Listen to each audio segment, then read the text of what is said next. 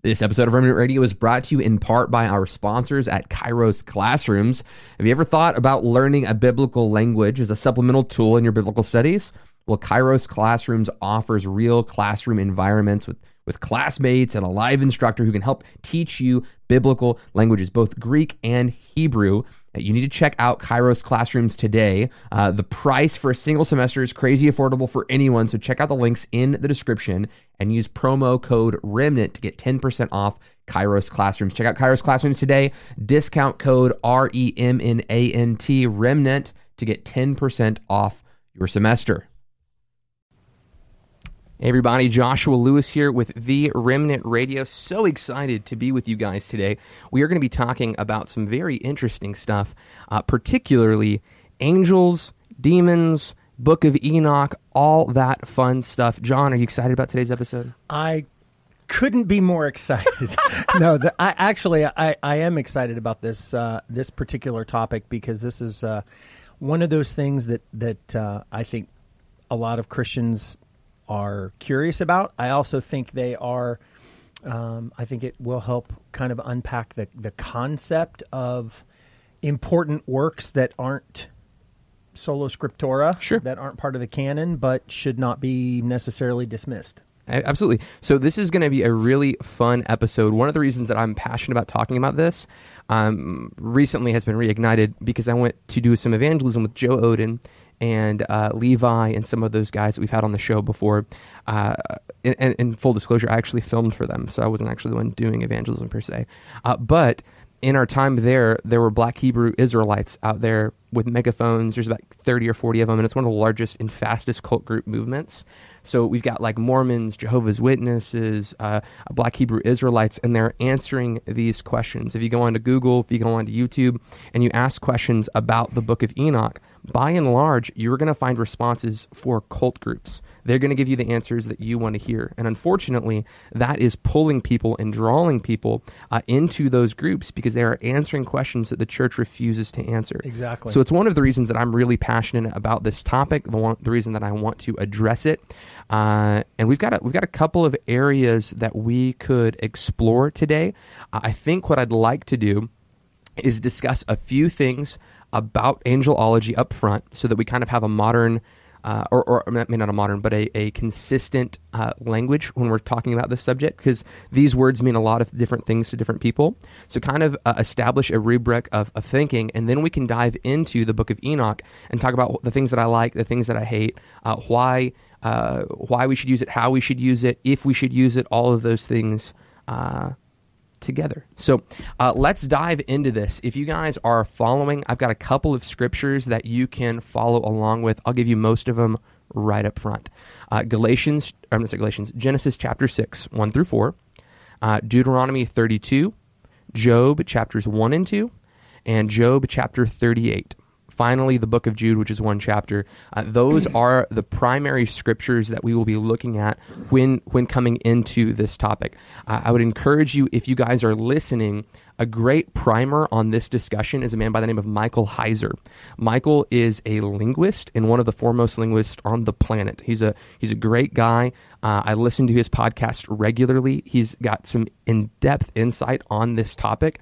He's not one of these Pentecostal charismatic guys who who jumps in and starts having conversations with demons, and because of that, he's written all this angelology. He is a linguist. He is committed to biblical scripture and and because of that i believe that he has a firm foundation of this kind of teaching.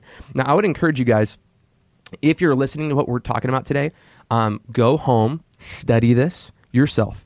Uh, uh, uh, make sure that everything that i am saying can be found and affirmed in the scriptures. If not toss it out okay um, we we personally have a very high view of scripture on remnant radio and uh, I, I would hope i would hope Yes. Paul's like i speak in tongues more than any of you It's right up there. I've I've used scripture more highly than any of you. Um, Yes. So so uh, I say that to say uh, I'd really encourage you guys to make sure these things are rooted in scripture. We are not, for those of you who are worried, are not going to be talking about experiences today. We're not going to be talking about casting out demons today and our experiences with that. We're not going to be talking about angelic visions we've had. Uh, none of those things are going to enter into this conversation. We are not going to build a doctrine based off of the book of Enoch. We are not going to build a doctrine based off of other apocryphal or Gnostic gospels that are out there. We are only going to use scripture to, uh, I think, rightly define what the Bible talks about angels uh, and demons, so forth and so on. I do think there is intentional um, ambiguity in some of these scriptures, uh, and I think that's because we don't need to know. I think the scriptures are sufficient in what they provide. Uh, so so let's let's dive into it. Okay, Genesis chapter 6 is the first uh, topic that many of you are, are, the first scripture that many of you are going to be very familiar with. There's a couple of takes on this verse, and I'm going to give you the two primary takes of this verse. Okay, chapter 6, it says, uh, When man began to multiply on the face of the land, and the daughters were born to them, the sons of God saw that the daughters of man were attractive, and they looked, uh, and they, they took as their wives any they chose. Then the Lord said, My spirit shall not in, abide in men forever for he is flesh. His days shall be a hundred and twenty years. The Nephilim were on the earth in those days, and also after, afterward, when the sons of God came into the daughters of man and were born to them. These were the mighty men uh, who were of old, the men of renown. So in this text, uh, the sons of God see that the daughters of men are beautiful. Now, here are two primary takes on this passage. One is the sons of God are angels. The second take is the sons of God is a reference to the descendants of Seth. Cain and Abel were, were offering sacrifices to the Lord. One sacrifice was accepted, one sacrifice was denied. When that took place, Cain kills Abel. So the righteous seed has been has been killed, and this unrighteous seed, through murder, through deception, has now taken over. Right. So Cain is is the the eldest son on the earth. But then God provides a second son, an uncursed son, to Adam and Eve by the name of Seth. So the idea is that the sons of God are the, the holy or the righteous seed of Adam through the descendants of Seth. That is the other approach to this text. Uh, the the the the key verse that people would rest on for this is my spirit shall not abide in man forever. The punishment of the sons of God looking at the daughters of men, that the daughters of men are descendants of Cain, that they intermarried, and because of that, God uh, brought destruction, flooded the earth, cleansed man of their sinfulness. Um, I have a couple of issues with that interpretation. Uh, first of all, there there was no commandment of God to man not to intermarry. Um, if anything, I would say that that's probably encouraged. Um, uh, and, and, secondly, if they are righteous seed, and that's why they're called the sons of God. Why did they intermarry with sinful women? So that's that's not really the primary text that I would go for. Um, uh, primary interpretation. I would say that the sons of God, the phrase "sons of God," is historically used in the Old Testament only referencing angels in the Old Testament, look up in a blue letter Bible, sons of God.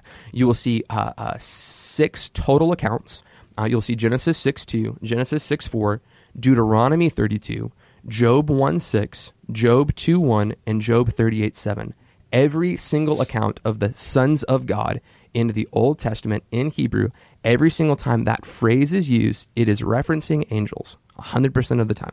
Uh, there's not a single reference in all of the Old Testament that references sons of God when it's not angels. Um, Job 38 7 talks about when God lays the foundations of the earth. He's actually mocking Job. He's saying, Don't you know? Didn't you know uh, uh, that when I created this, were you there? Who counsels God? Da da da da da. And he's talking about all this stuff. And he says, The angels, the sons of God, were singing out when I laid the foundations, when I created things. They sang for joy. Uh, Job 2 verse 1 and Job 1, 1 verse 6 says, The sons of God presented themselves before God in this council chamber, this, uh, what we will call the divine council. And we'll get there in a sec.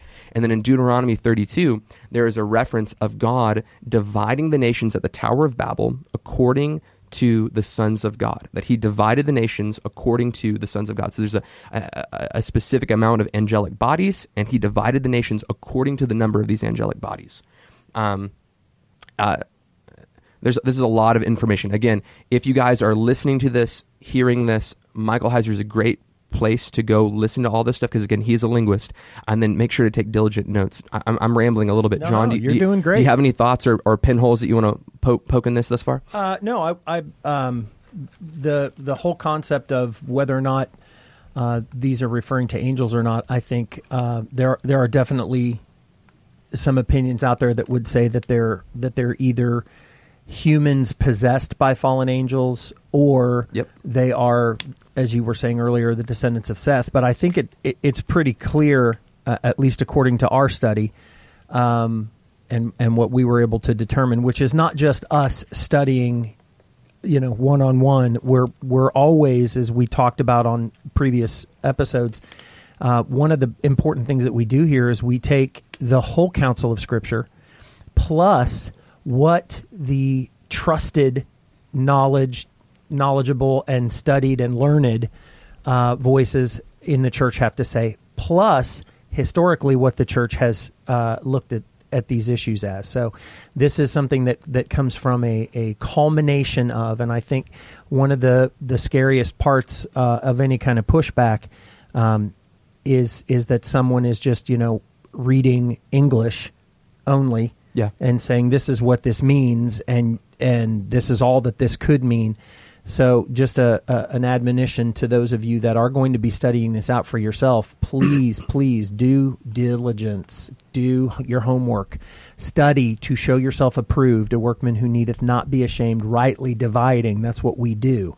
And uh, that, and the reason that we do it, and and I want to echo what Josh said at the beginning of the program. The the voices speaking out on this uh, are cultic voices, and so uh, to bring a balance to this, typically this uh, conversation is just tossed from the Christian perspective because it's apocryphal writing. It's not sola scriptura. It's not in the canon. We're not going to look at it. We don't even care. Its its existence is irrelevant.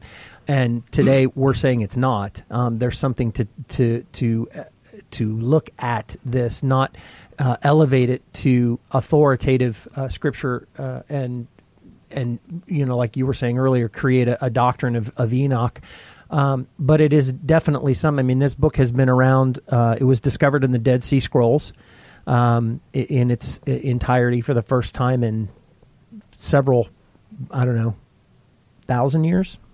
Uh, so, years? so the the Ethiopian Several book of thousand, Enoch has actually been around since 300 uh, BC, so before Yeah. Christ, about about three to 400 years before Christ, Yeah. they had a record of it, and then uh, manuscripts, portions of uh, of First Enoch are found in the Dead Sea Scrolls. I think it's 11 separate slivers, if you will, and they're Yeah. not full texts, but they're kind of proof texts that that kind of, when brought up against the Ethiopian book of Enoch, can be Validate, verified. Yeah, uh, which, some which some is what its a lot of the Dead Sea Scrolls are, with the exception of the Book of Isaiah, which Right. was in its entirety, uh, which predated by I don't know how many hundreds of years uh, the the the oldest known manuscript. And so uh, this is something that it's definitely been around a long time. Uh, Jude references it, um, but in saying that, that doesn't make it authoritatively scriptural and divinely inspired. and we'll we'll get into that in, Yeah. in, in two seconds. I want to make sure that we we again es- establish a foundation of what angels are, what these sons of God are. I think one of the greatest proof texts that the sons of God are indeed angels is actually found in the book of Jude. Um, it's in Jude six and seven. Again, one chapter. It's two verses. Uh, here in six and seven, it says, "And the angels who did not stay within their own position of authority, but left their proper dwelling, uh, he has kept in eternal change under gloomy darkness until the judgment of the great day. Now, of those of you who don't know, this idea of angels who've left their abode being held in chains is a reference to the book of Enoch. It is not a direct quote, but the only place that we can find this idea of angels in chains in 1 Peter and in Jude, where are they referencing this? Where are they finding this information? That information is actually in the book of Enoch. Uh, he he does directly quote them in verses 14 and 15, um, but he is referencing them here. So he says this. He says that they've left their their abode. Uh, it says they're held under uh, uh, darkness until the day of judgment. And then he says this: just as Sodom and Gomorrah and the surrounding cities were likewise indulging in sexual immorality. Wait a second. Were the angels just falling out of heaven, or were the angels also indulging in sexual immorality? According to Jude, there were angels who left their proper dwelling and participated in sexual immorality. And this is what it says just as Sodom and Gomorrah and the surrounding cities were likewise indulging in sexual immorality and pursued in, uh, unnatural desires, or some some translations will say uh, other flesh. Right? It says other flesh. That's uh, sarkos. Uh, heteros, and it says uh, serves as an example by undergoing a punishment of eternal fire. So man received judgment, and angels received judgment for having this um, unnatural union and relationship. So here here are a couple of statements I'm not saying that these are authoritative statements. It's it's what I perceive of Scripture uh, up to this point. That I believe that there were m- either multiple fallings or one falling in progressive um, depravity, I guess, on the angelic bodies. So there are two views that could be taken. One is a third of the angels fell with Satan pre Genesis one and 2 mm-hmm. That's that is a distinct possibility, and I think it's probably the majority view uh, of Christendom. Is that most Christians would believe that a third of the angels fell. The only verse we have for a third of the angels falling is in, in Revelation chapter 12, when it talks about Satan and a third of his angels being cast out of heaven. It also talks about in that chapter that we overcame by the blood of the Lamb and the word of our testimony, and that he's cast out of heaven and because he knows his time is short. So I believe that Revelation 12 is a future event. So I don't know if all one third have already fallen. Uh, what I do know is that angels have free will and that angels fell. It means, in my mind, that up until um, Revelation 12 takes place in the future, that angels could still progressively be falling potentially. And again, I, I have a few verses I could use for that. I know yeah. we, we discussed that on the phone, and, and you were yeah. like, Josh, this is this is more unique than uh, I think some some would take it. Well, I, I, I don't know that that necessarily there's there's error in that. It's it's an opinion. Mm-hmm. Uh, it's a view, and and again, you know, wanting to push back on um, people who would approach this and more taking from a devil's advocate perspective of saying, you know, well, it, it, the angels, uh, sons of God, couldn't be referring to angels because angels don't have sexual uh, reproductive systems well, show me where it says they don't. Yeah, there's there's a verse and verse, then we can talk. Yep. And again, referencing that uh, the the passage in Jude where it says, like Sodom and Gomorrah, this is why they were put in chains. Right. So um, I want to I want to take whatever the potential pushback is or whatever the potential questions are that we have today. And again, we're we're talking about these things because it is these very types of things that people use to punch holes in the gospel when they say, well, your scripture contradicts itself and you guys can't even agree on blah, blah, blah.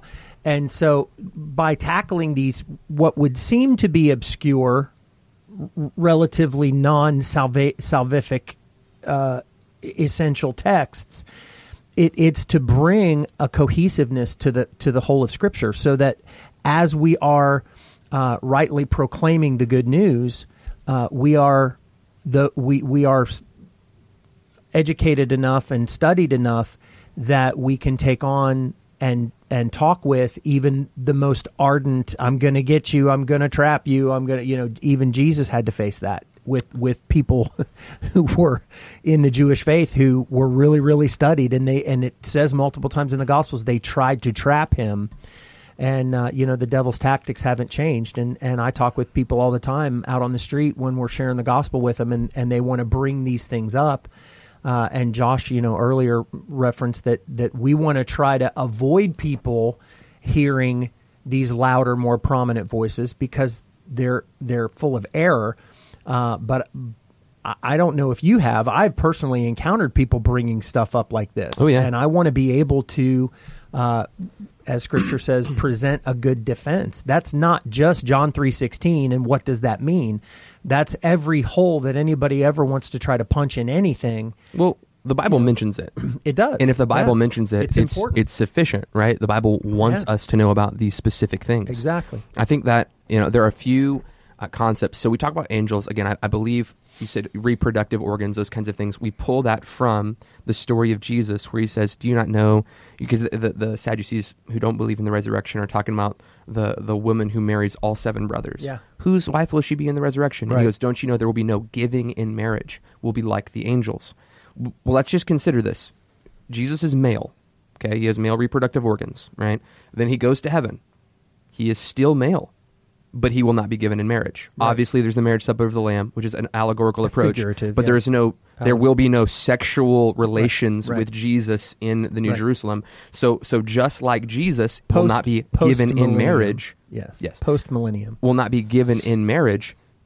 I think he's referencing the same that there's something about our glorified state that will will not require uh, sexual desire, sexual pleasure inside of man, Or reproduction.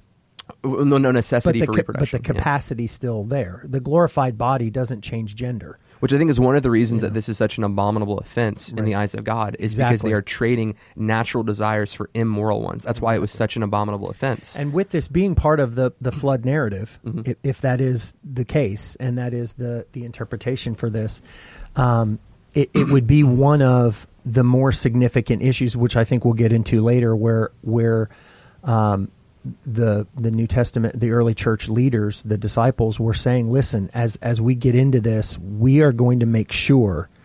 That those who are coming of faith don't do these specific Right. things. We'll reference that later, and, I- and I think that'll help even led, uh, lend more credibility to this being uh, an angelic interaction with humanity. So, so we've got those verses. I think one important uh, uh, piece of information for our audience is is what are angels doing? I've been asking this question for a while and have found a couple of pretty good They're resources. sitting on heart. Well, they're sitting on clouds with harps, With diapers and- yes, yeah, and, it's beautiful. And little, yes, that's what So- that's what all angels do. um, insert satire for those of you who don't have that bone in your body. satire. Um, Deuteronomy 32, 7 through 9, I think is the best representation of what angels do. According to Hebrews chapter 1, verse, I believe it's verse 4, it says, Are not all angels ministering spirits uh, sent to administer salvation to God's elect? And I'm paraphrasing there. You can go look, look up that verse. But Deuteronomy 32, 7 through 9 says this Remember the days of old, consider the years uh, of many generation. Ask your fathers, and he will show you your elders, and they will tell you.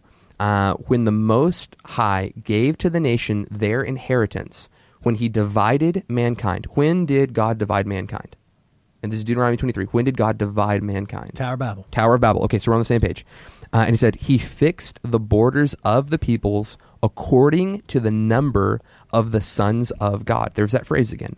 Uh, but the Lord's portion is his people, Jacob, his allotted inheritance. Okay, so there are, is one translation that I'm aware of. It's the NIV that says he he numbered them according to the sons of Israel.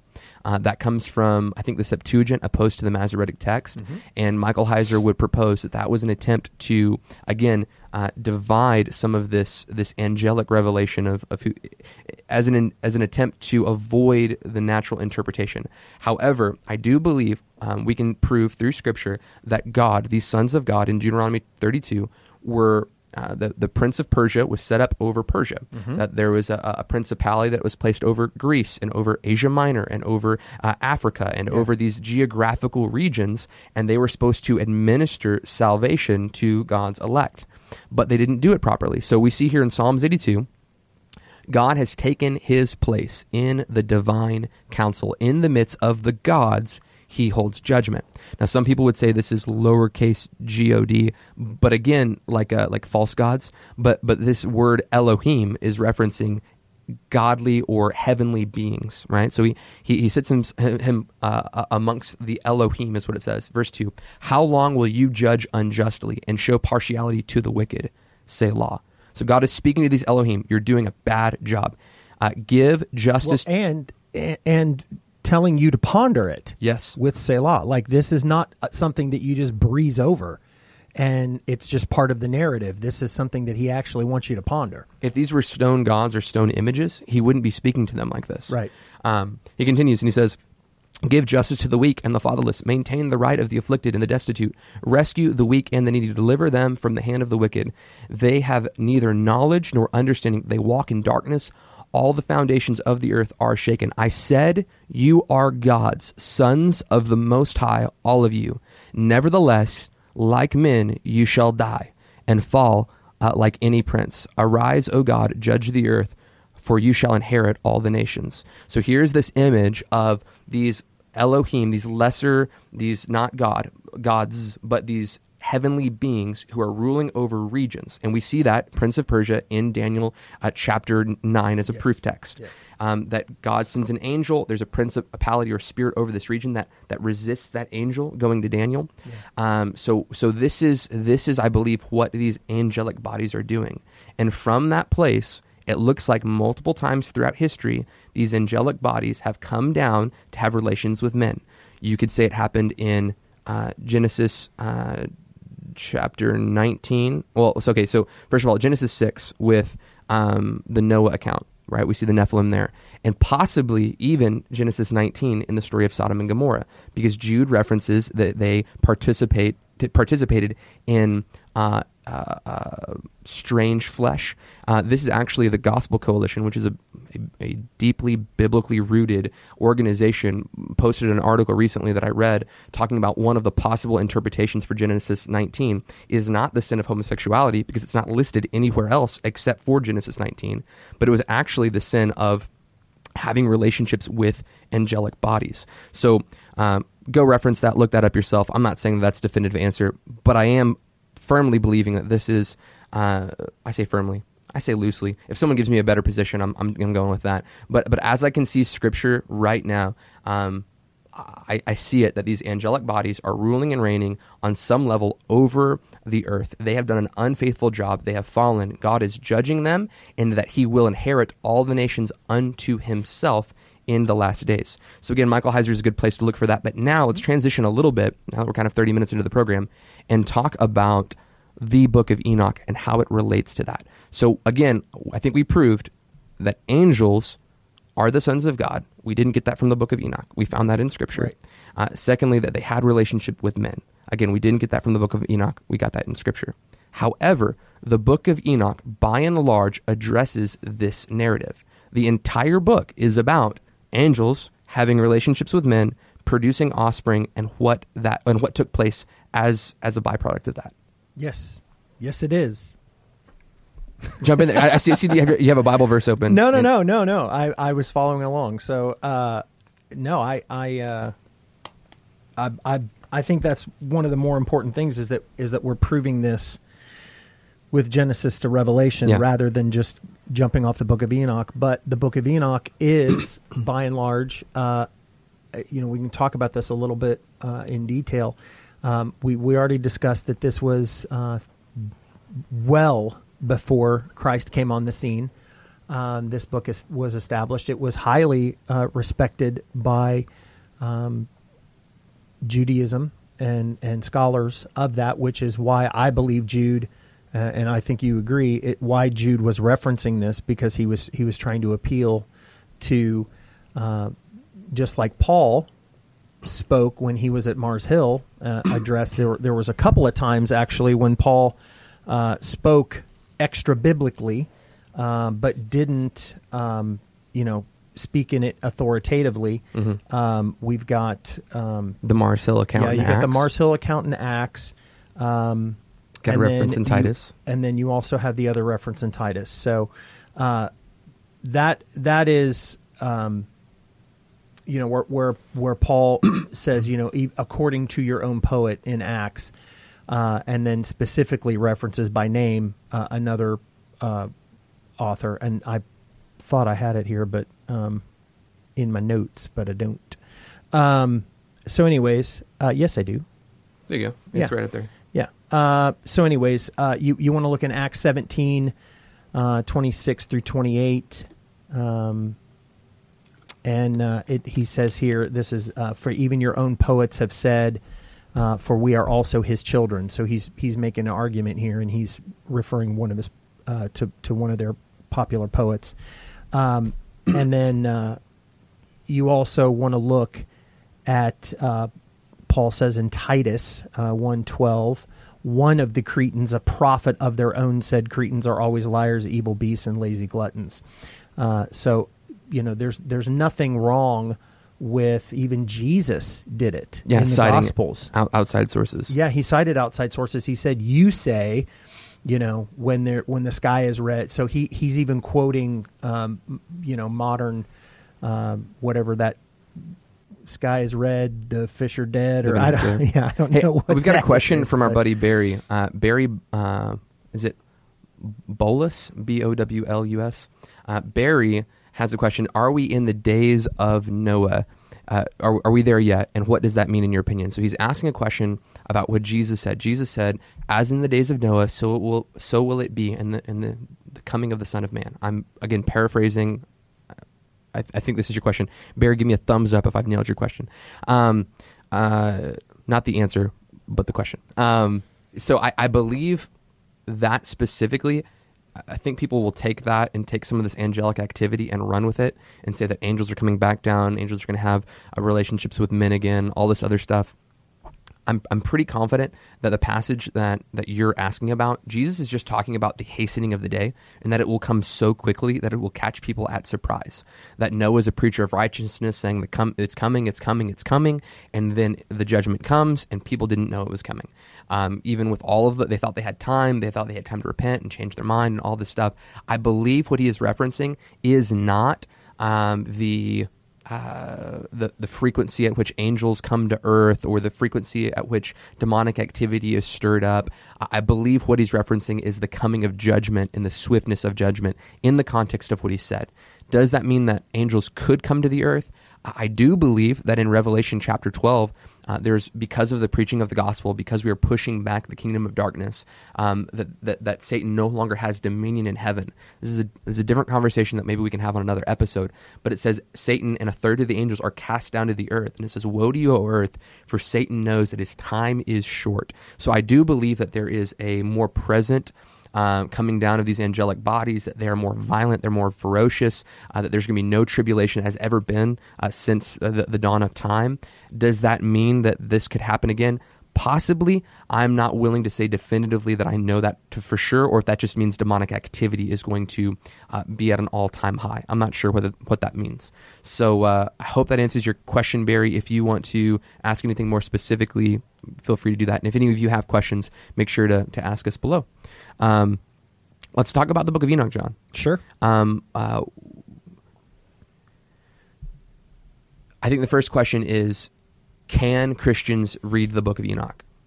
Can we? Are we allowed to? Are we permitted to read Absolutely. this think, apocryphal book? I think we are. I, I think when you look at historically, you have um, Origen, uh, Tertullian, Mm-hmm. um, highly Ju- Justin Martyr? Justin, yeah, uh, Justin Martyr, uh, very uh, respected, uh, uh, very much respected this book. I kind of sound like Trump talking. Very respected this book. Sorry.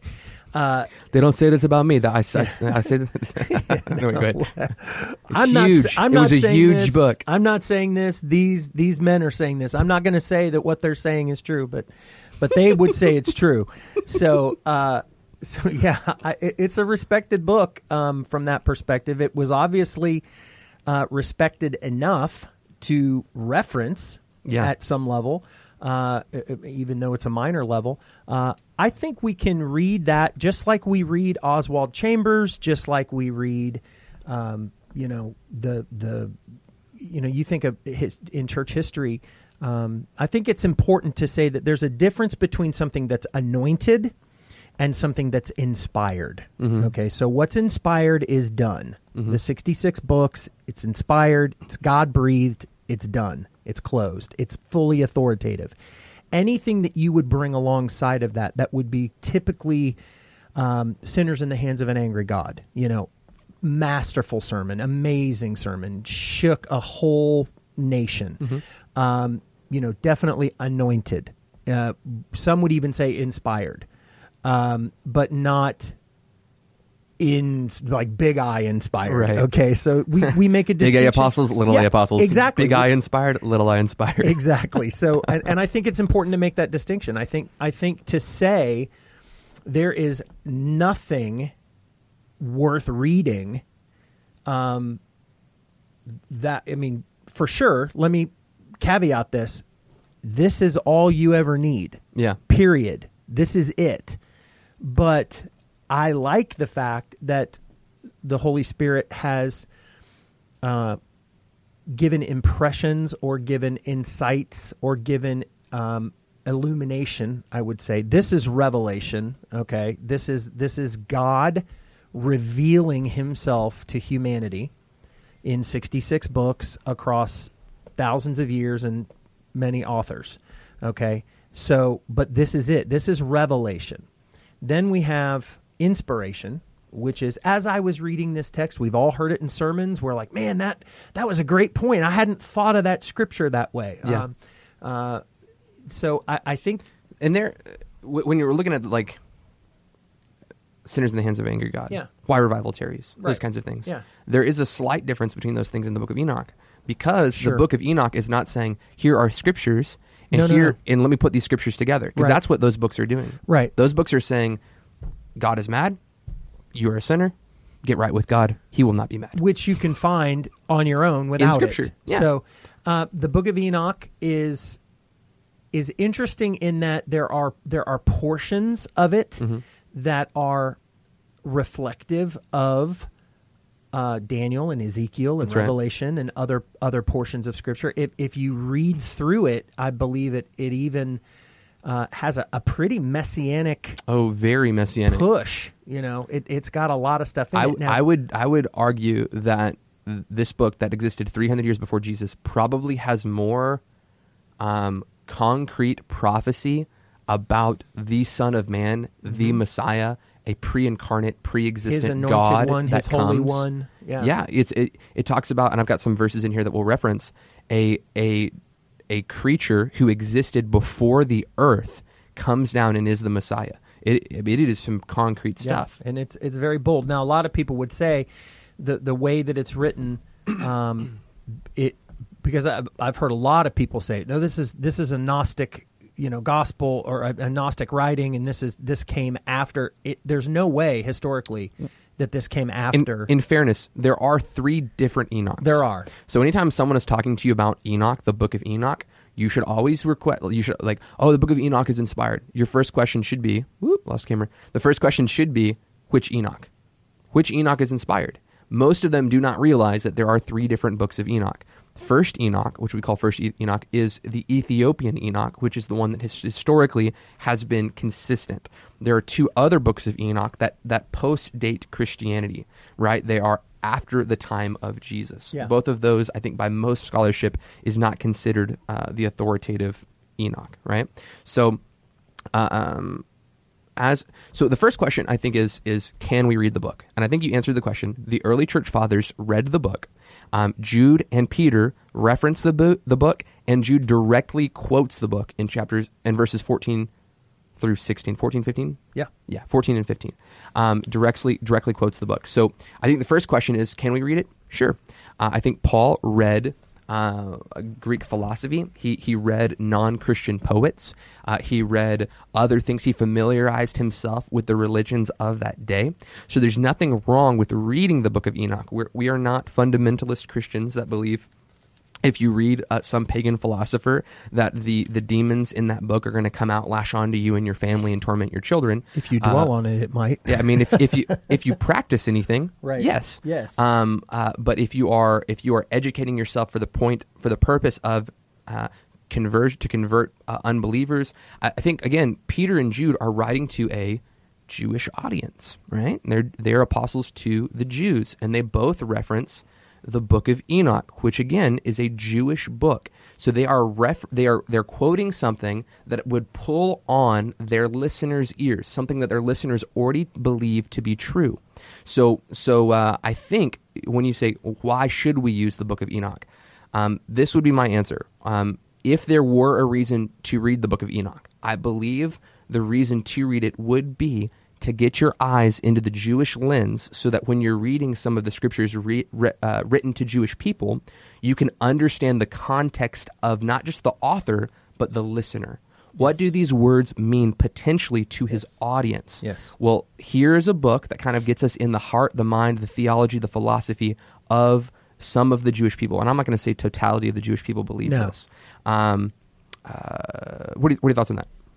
Uh, I would agree. Um, I, I got a note here that says uh, uh, Irenaeus assigning the Book of Enoch an authentically analogous of that of Mosaic literature affirms that Enoch, although a man, filled the office of God's messenger to the angels. Tertullian who flourished at the close of the first and the beginning of the second century, whilst admitting that the scripture of Enoch, quote, uh, is not received by some because it is not included in the Hebrew canon, which would be the Old Testament, um, or the First Testament, I like to say, um, speaks of the author as the most ancient prophet Enoch, and the book as divinely inspired, uh, a divinely inspired autograph of the immortal patriarch preserved by Noah in the ark. So there, there are again, we're we're still hundreds of years removed Mm-hmm. from the oldest manuscript, thousands of years removed from Enoch himself. So, uh, but but at some level, um, certainly within the context of the of of the Jewish culture uh, in which Christianity emerges out of, um, it is a very highly respected book. I think it's I think it's worth reading, just like I think my utmost for his highest is worth reading. It, it, it, it just like I think the Pursuit of God by by Tozer is worth reading. Um, you know, I read that, uh, but again, as you were saying earlier, Enoch is is bringing some things, although it echoes uh, Ezekiel and Daniel and, and Isaiah and some of these other books that, that have prophetic and messianic language. Um, there's some stuff in it that is wholly only there And- and, nowhere else in any part of the Bible. that would answer some of the questions. Hayden and um, one other person, and now I can't scroll up. Hayden and Marzell both asked the question: Why is the Book of Enoch not in the canon? Um, I think there are a couple of reasons that it's not in the canon. I think manuscripts is one, uh, consistency is another, um, uh, consistency between manuscripts.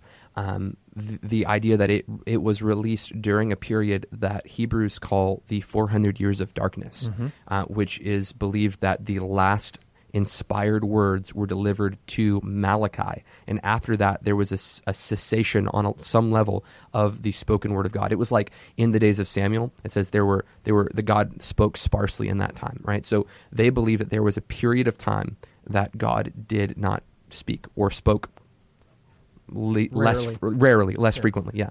Um, and in that time, this book emerges. I think another thing that is From oral tradition, Yes. when it was finally written down, it was written down in this intertestamental period. So so oral tradition, five thousand years, wrote down three hundred BC. So I think that there is some concern about the legitimacy of the totality of the book that anyone could have come along and added to it. Uh, that that concerned some. Uh, I think again consistency um, and unique revelation. I think is something that is specific to this book. That there is so much unique revelation. Yeah. Um, and this is actually some of the problems that I have about the book. I think this is kind of a good way to transition into that. Yeah. I have a couple of I, I think are legitimate concerns, things that. I like, things that I hate about the Book of Enoch. Me too. Um, I'll start with the things that I like, just so we don't hammer on everything. Things that I like. I like a pre-incarnate Christ. There are very few places in the Old Testament that talk about a pre-incarnate, always existing God. You have Isaiah. You've got a couple other verses. I like the fact that they reference a God who existed before all, who will judge all, and because He is the Messiah, will judge the nations Yeah, and the be worshipped. stuff is cool. I mean, God, this guy's going to be worshipped. That would make him God. There's so many references um, uh, like that. The the, the messianic There's even a distinction like. in it that where where it brings back the uh, the distinction between the judgment Oh yeah, that God will render, the Father Mm-hmm. that we know that that we we have scripture that that will break down the the different judgments. Those who are righteous will stand before the Son, that's right. and He will judge them. So there there's there's a lot. There's there's a lot of uh, like I said that, that's good stuff. Yeah. Uh, I thought one of the good things that I read was the context of blood, and I, I remember, remember mentioning this to you on the phone. Yeah. That these giants, these angel human hybrids, were these giant creatures who massacred. Once they ate everything that man could produce, they started eating men. They started eating animals with the blood in it. Um, and as a as a reference to some of this literature, it was illuminating to me a little bit because this would have been the first mention of people eating things with the blood in it. Yes. And how angels taught sorcery and magic and divination, and how this was a demonic practice. So even at the New Testament, after the Levitical law had been fulfilled, um, Paul is talking to Peter. They're discussing what should the Gentile. No, maybe it's Peter discussing with the divi- the, the Jerusalem council. Um, either or. Yeah, Um, no, it, it is. The saying, what what do we put on these guys? yeah, what, what do we force in? the Gentiles to do? Right. Mm-hmm. And they say, take care of widows and orphans. Also, don't eat anything with blood in it. Yes. And I think that that's interesting that it's rooted into a demonic practice. Yes. Um, so I think I think those two things are, are good. It's a very small list of things that I like. Um, there's a very large list of things that I do not like. Um, uh, I think it denies man's responsibility. I think that it makes man not the focus of the fall, and I think it makes the demonic forces the focus of the fall. It makes them responsible for sexual immorality. It makes them responsible for witchcraft. It makes them uh, responsible for uh, uh, violence and war. It makes them uh, like literally. You go down the list of sins. These angels taught men how to do those things. Yes. Taught women how to put on makeup and seduce men. Taught taught. I mean, it, it, everything that could be immoral was taught by these angels. So so I don't really like that so much because I think it denies personal responsibility. Um, the second thing I really don't like is uh, that the and angels are hearing the prayers of the saints and delivering them to God. One That, mediator. that they act as this mediator, and and I think Christ is the intermediator between God and man. Yeah. Um, that's another thing I don't like. I know we've got nine minutes. We really could have discussed this, and maybe we'll do another episode on some of these nitty gritty things. Sure. If you guys want it, post it. Say, hey, we need another episode. You didn't address enough. Um, demons are disembodied spirits of the Nephilim. I think this is again convenience. Um, and finally, angels over there are overseeing angels over repentance yeah. Over tribulation and over everything that is powerful. Yeah. There are these angels who manifest and distribute repentance to the nation. And I have I have such issues with that. I have issues with uh, the Bible references by name two angels, Oh yeah, that's Gabriel a big one. and Michael. Yeah. Uh, Enoch references uh, Uriel, Raphael, uh, Raguel, and Sarakiel. Um, and, and these are angels who preside over different things. So it also references Gabriel and Michael. Um, but But I, I've also got an issue with that because there's so much in the charismatic Pentecostal realm, Oh, yeah. of which I are, but I got issues with. The uh, angel of this, the angel of that, the I, spirit I of this. do. I Me really too, do. man. And and I'm not saying that that it, that, that it. I want to tread very carefully here. I don't dismiss people who discuss things that in terms of their experiential uh, relationship with the Holy Spirit, but you know, I went to heaven and I saw the angel of hail, or I saw the angel of fire, or Yeah. I saw the angel, you know, the elemental angels. Uh, I saw the angel of prosperity. I saw the angel of body parts, who uh, is responsible for the. And again, I'm not saying that's heresy. I'm just saying I don't see that anywhere in the scripture. That's And the importance so- because again, you're ta- you're Yeah. elevating your revelation. You're, Paul said this for those of you who have these angelic visitations, these divine throne room encounters. I'm not saying they can't happen. Right. What I am saying is that Paul saw things that were unlawful for him to speak of, and he didn't speak of them. so maybe some of your revelations shouldn't be a book, shouldn't be a series. So just shut your mouth. shouldn't be part of a brand new revelatory thing because you saw something that you may or may not be allowed to talk about. And I don't know. I this mean, this is my greatest problem. I'm and not you see it judging. in all of the Gnostic Gospels Yeah. and all the apocryphal Gospels is that you will see the author uh, or authors or whoever they may be adding information that everybody wants to know. yeah. I, when I was reading this, I was like, man, this sounds like somebody who sat up one night and said, you know, we need a good book on the story of Enoch because there's only a few verses that Yeah. even mention him. So let's blow out this whole narrative and this whole story and write this. And that's part of why I think some stuff wasn't allowed uh, uh, by by more scholarly men and, and thinkers in the early church. It's like, no, we're not we're not going to bring this in. That was decided well oh, before yeah. the, the early church canonized the entire Bible. They basically took what was already existing in the Hebrew Scriptures and added it to what they collected as writings in the New Testament. But this was not part of the Old Testament canon. If you were going to write a book about the Gospels, right, like let's the Book of Thomas. If you were going to write a book about Jesus and you were really trying to prove that he was the Son of God, that he rose from the dead, what parts of the story would you want to tell the most?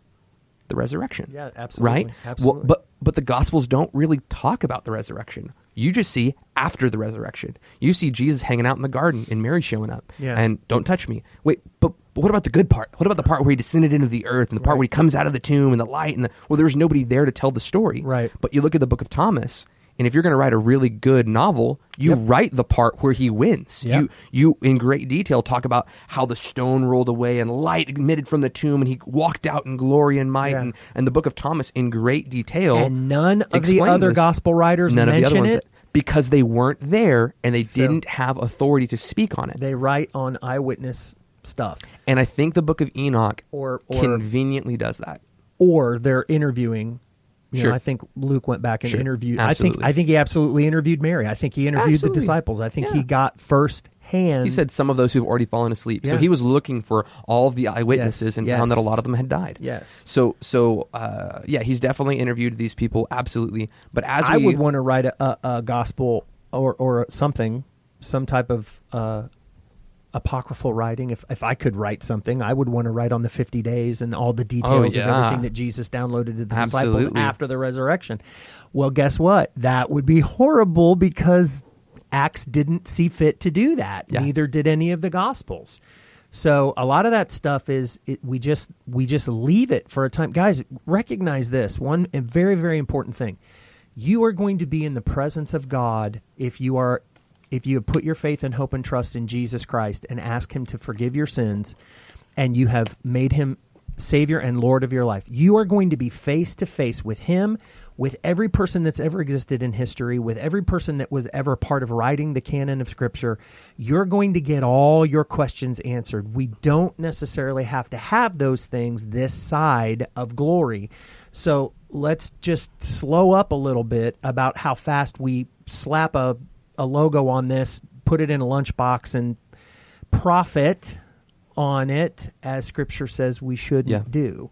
And I think I think that there is a a, a legitimate concern that these angelic beings that you mentioned, those eight Yeah. names or seven names or whatever they are, um, Two of which are named in Scripture. yeah, they they conveniently embody manifestations of Greek, uh, Egyptian, or pagan gods. That this is the god of righteousness. This is the god of tribulation. This is the god of X, Y, and Z. And these angels preside over this authority of X, Y, and Z. Where again, throughout the scriptures, there is no specificity of what they do outside of Michael seems to fight a couple times, and Gabriel delivers messages. Yeah. And that's not to say that they couldn't interchange those. It's not to say that Michael couldn't deliver a message or that Gabriel couldn't fight. Um, it's only to say that we see them doing this regularly. Right. Um, so as we approach um, the book of Enoch, just be aware that it conveniently answers all of the questions about the supernatural.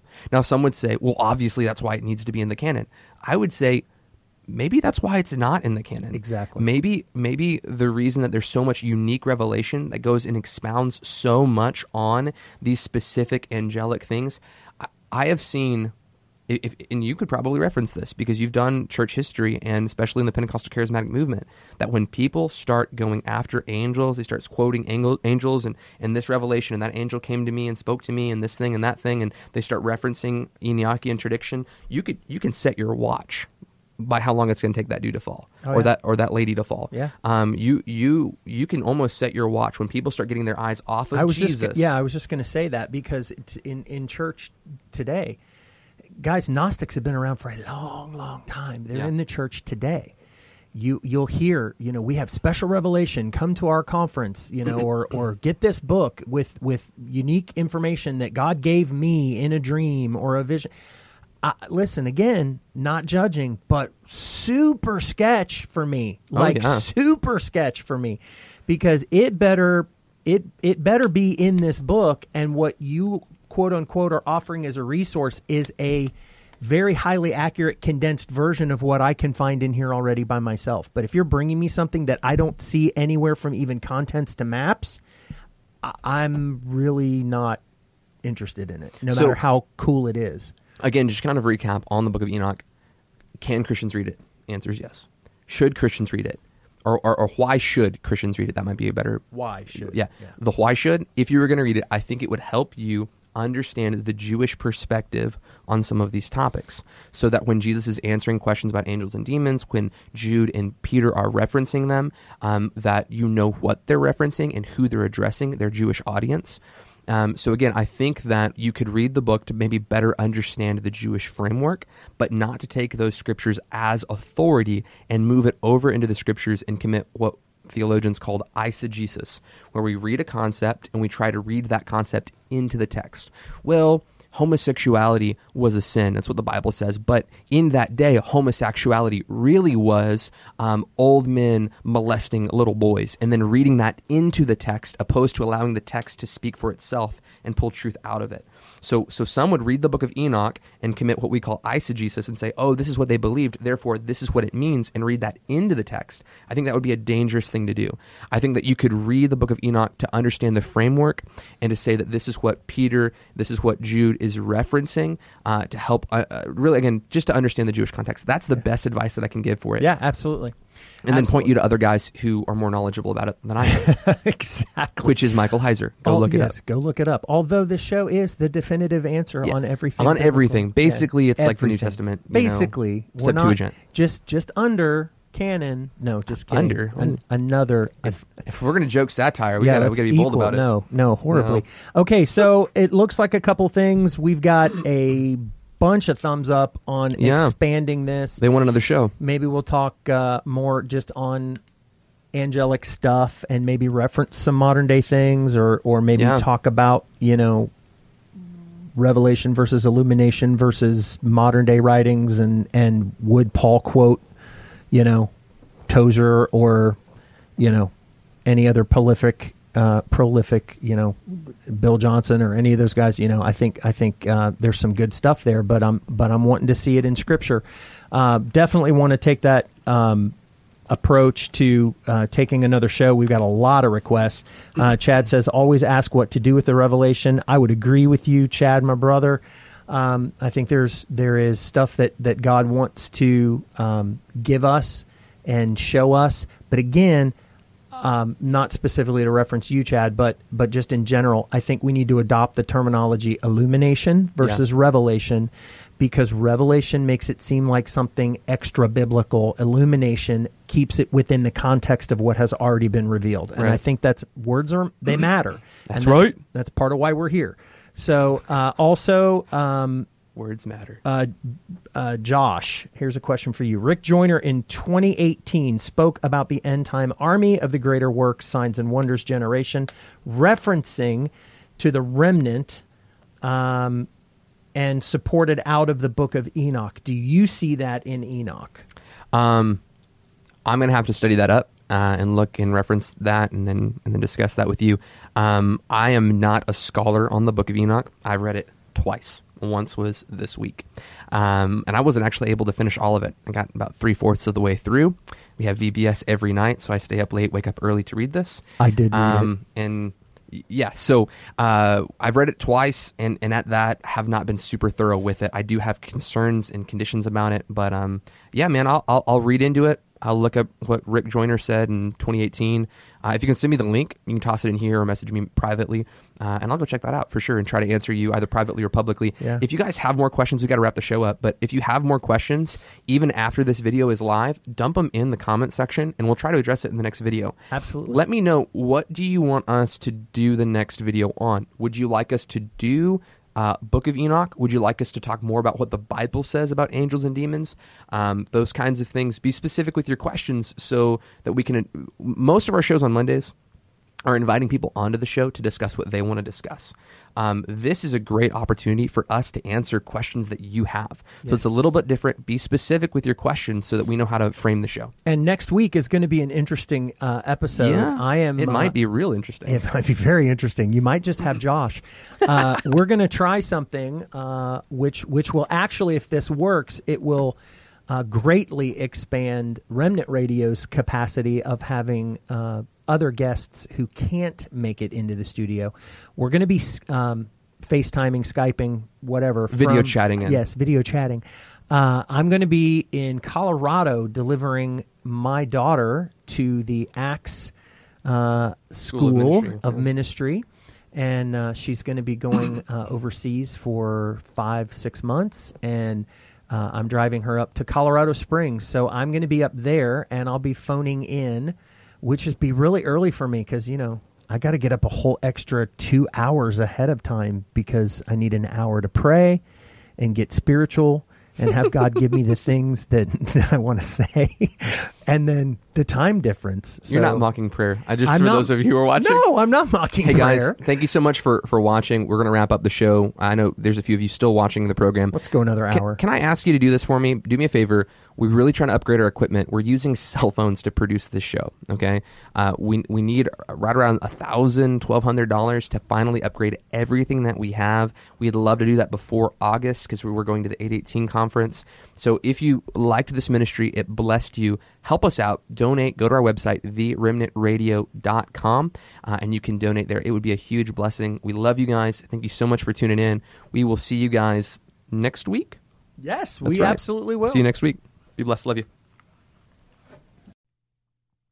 Want to thank Kairos Classrooms for sponsoring this episode of Remnant Radio. And if you're out there, you've ever wondered, hey, I wonder if learning a biblical language would be a supplemental tool for me to help me in my biblical studies. Well, you need to check out Kairos Classrooms. They offer Greek and Hebrew classes that can help teach you and train you. It's a live classroom environment with actual students and actual live teachers, and they help teach you the biblical languages of Greek and Hebrew. You need to check out Kairos Classrooms today. There's a link in the description, and you can use the promo code REMNANT to get 10% off. These classes are already crazy affordable, but with the promo code REMNANT, R E M N A N T, you'll get 10% off of Kairos Classroom. So check that out today. And thank you so much for Kairos for sponsoring this episode of Remnant Radio.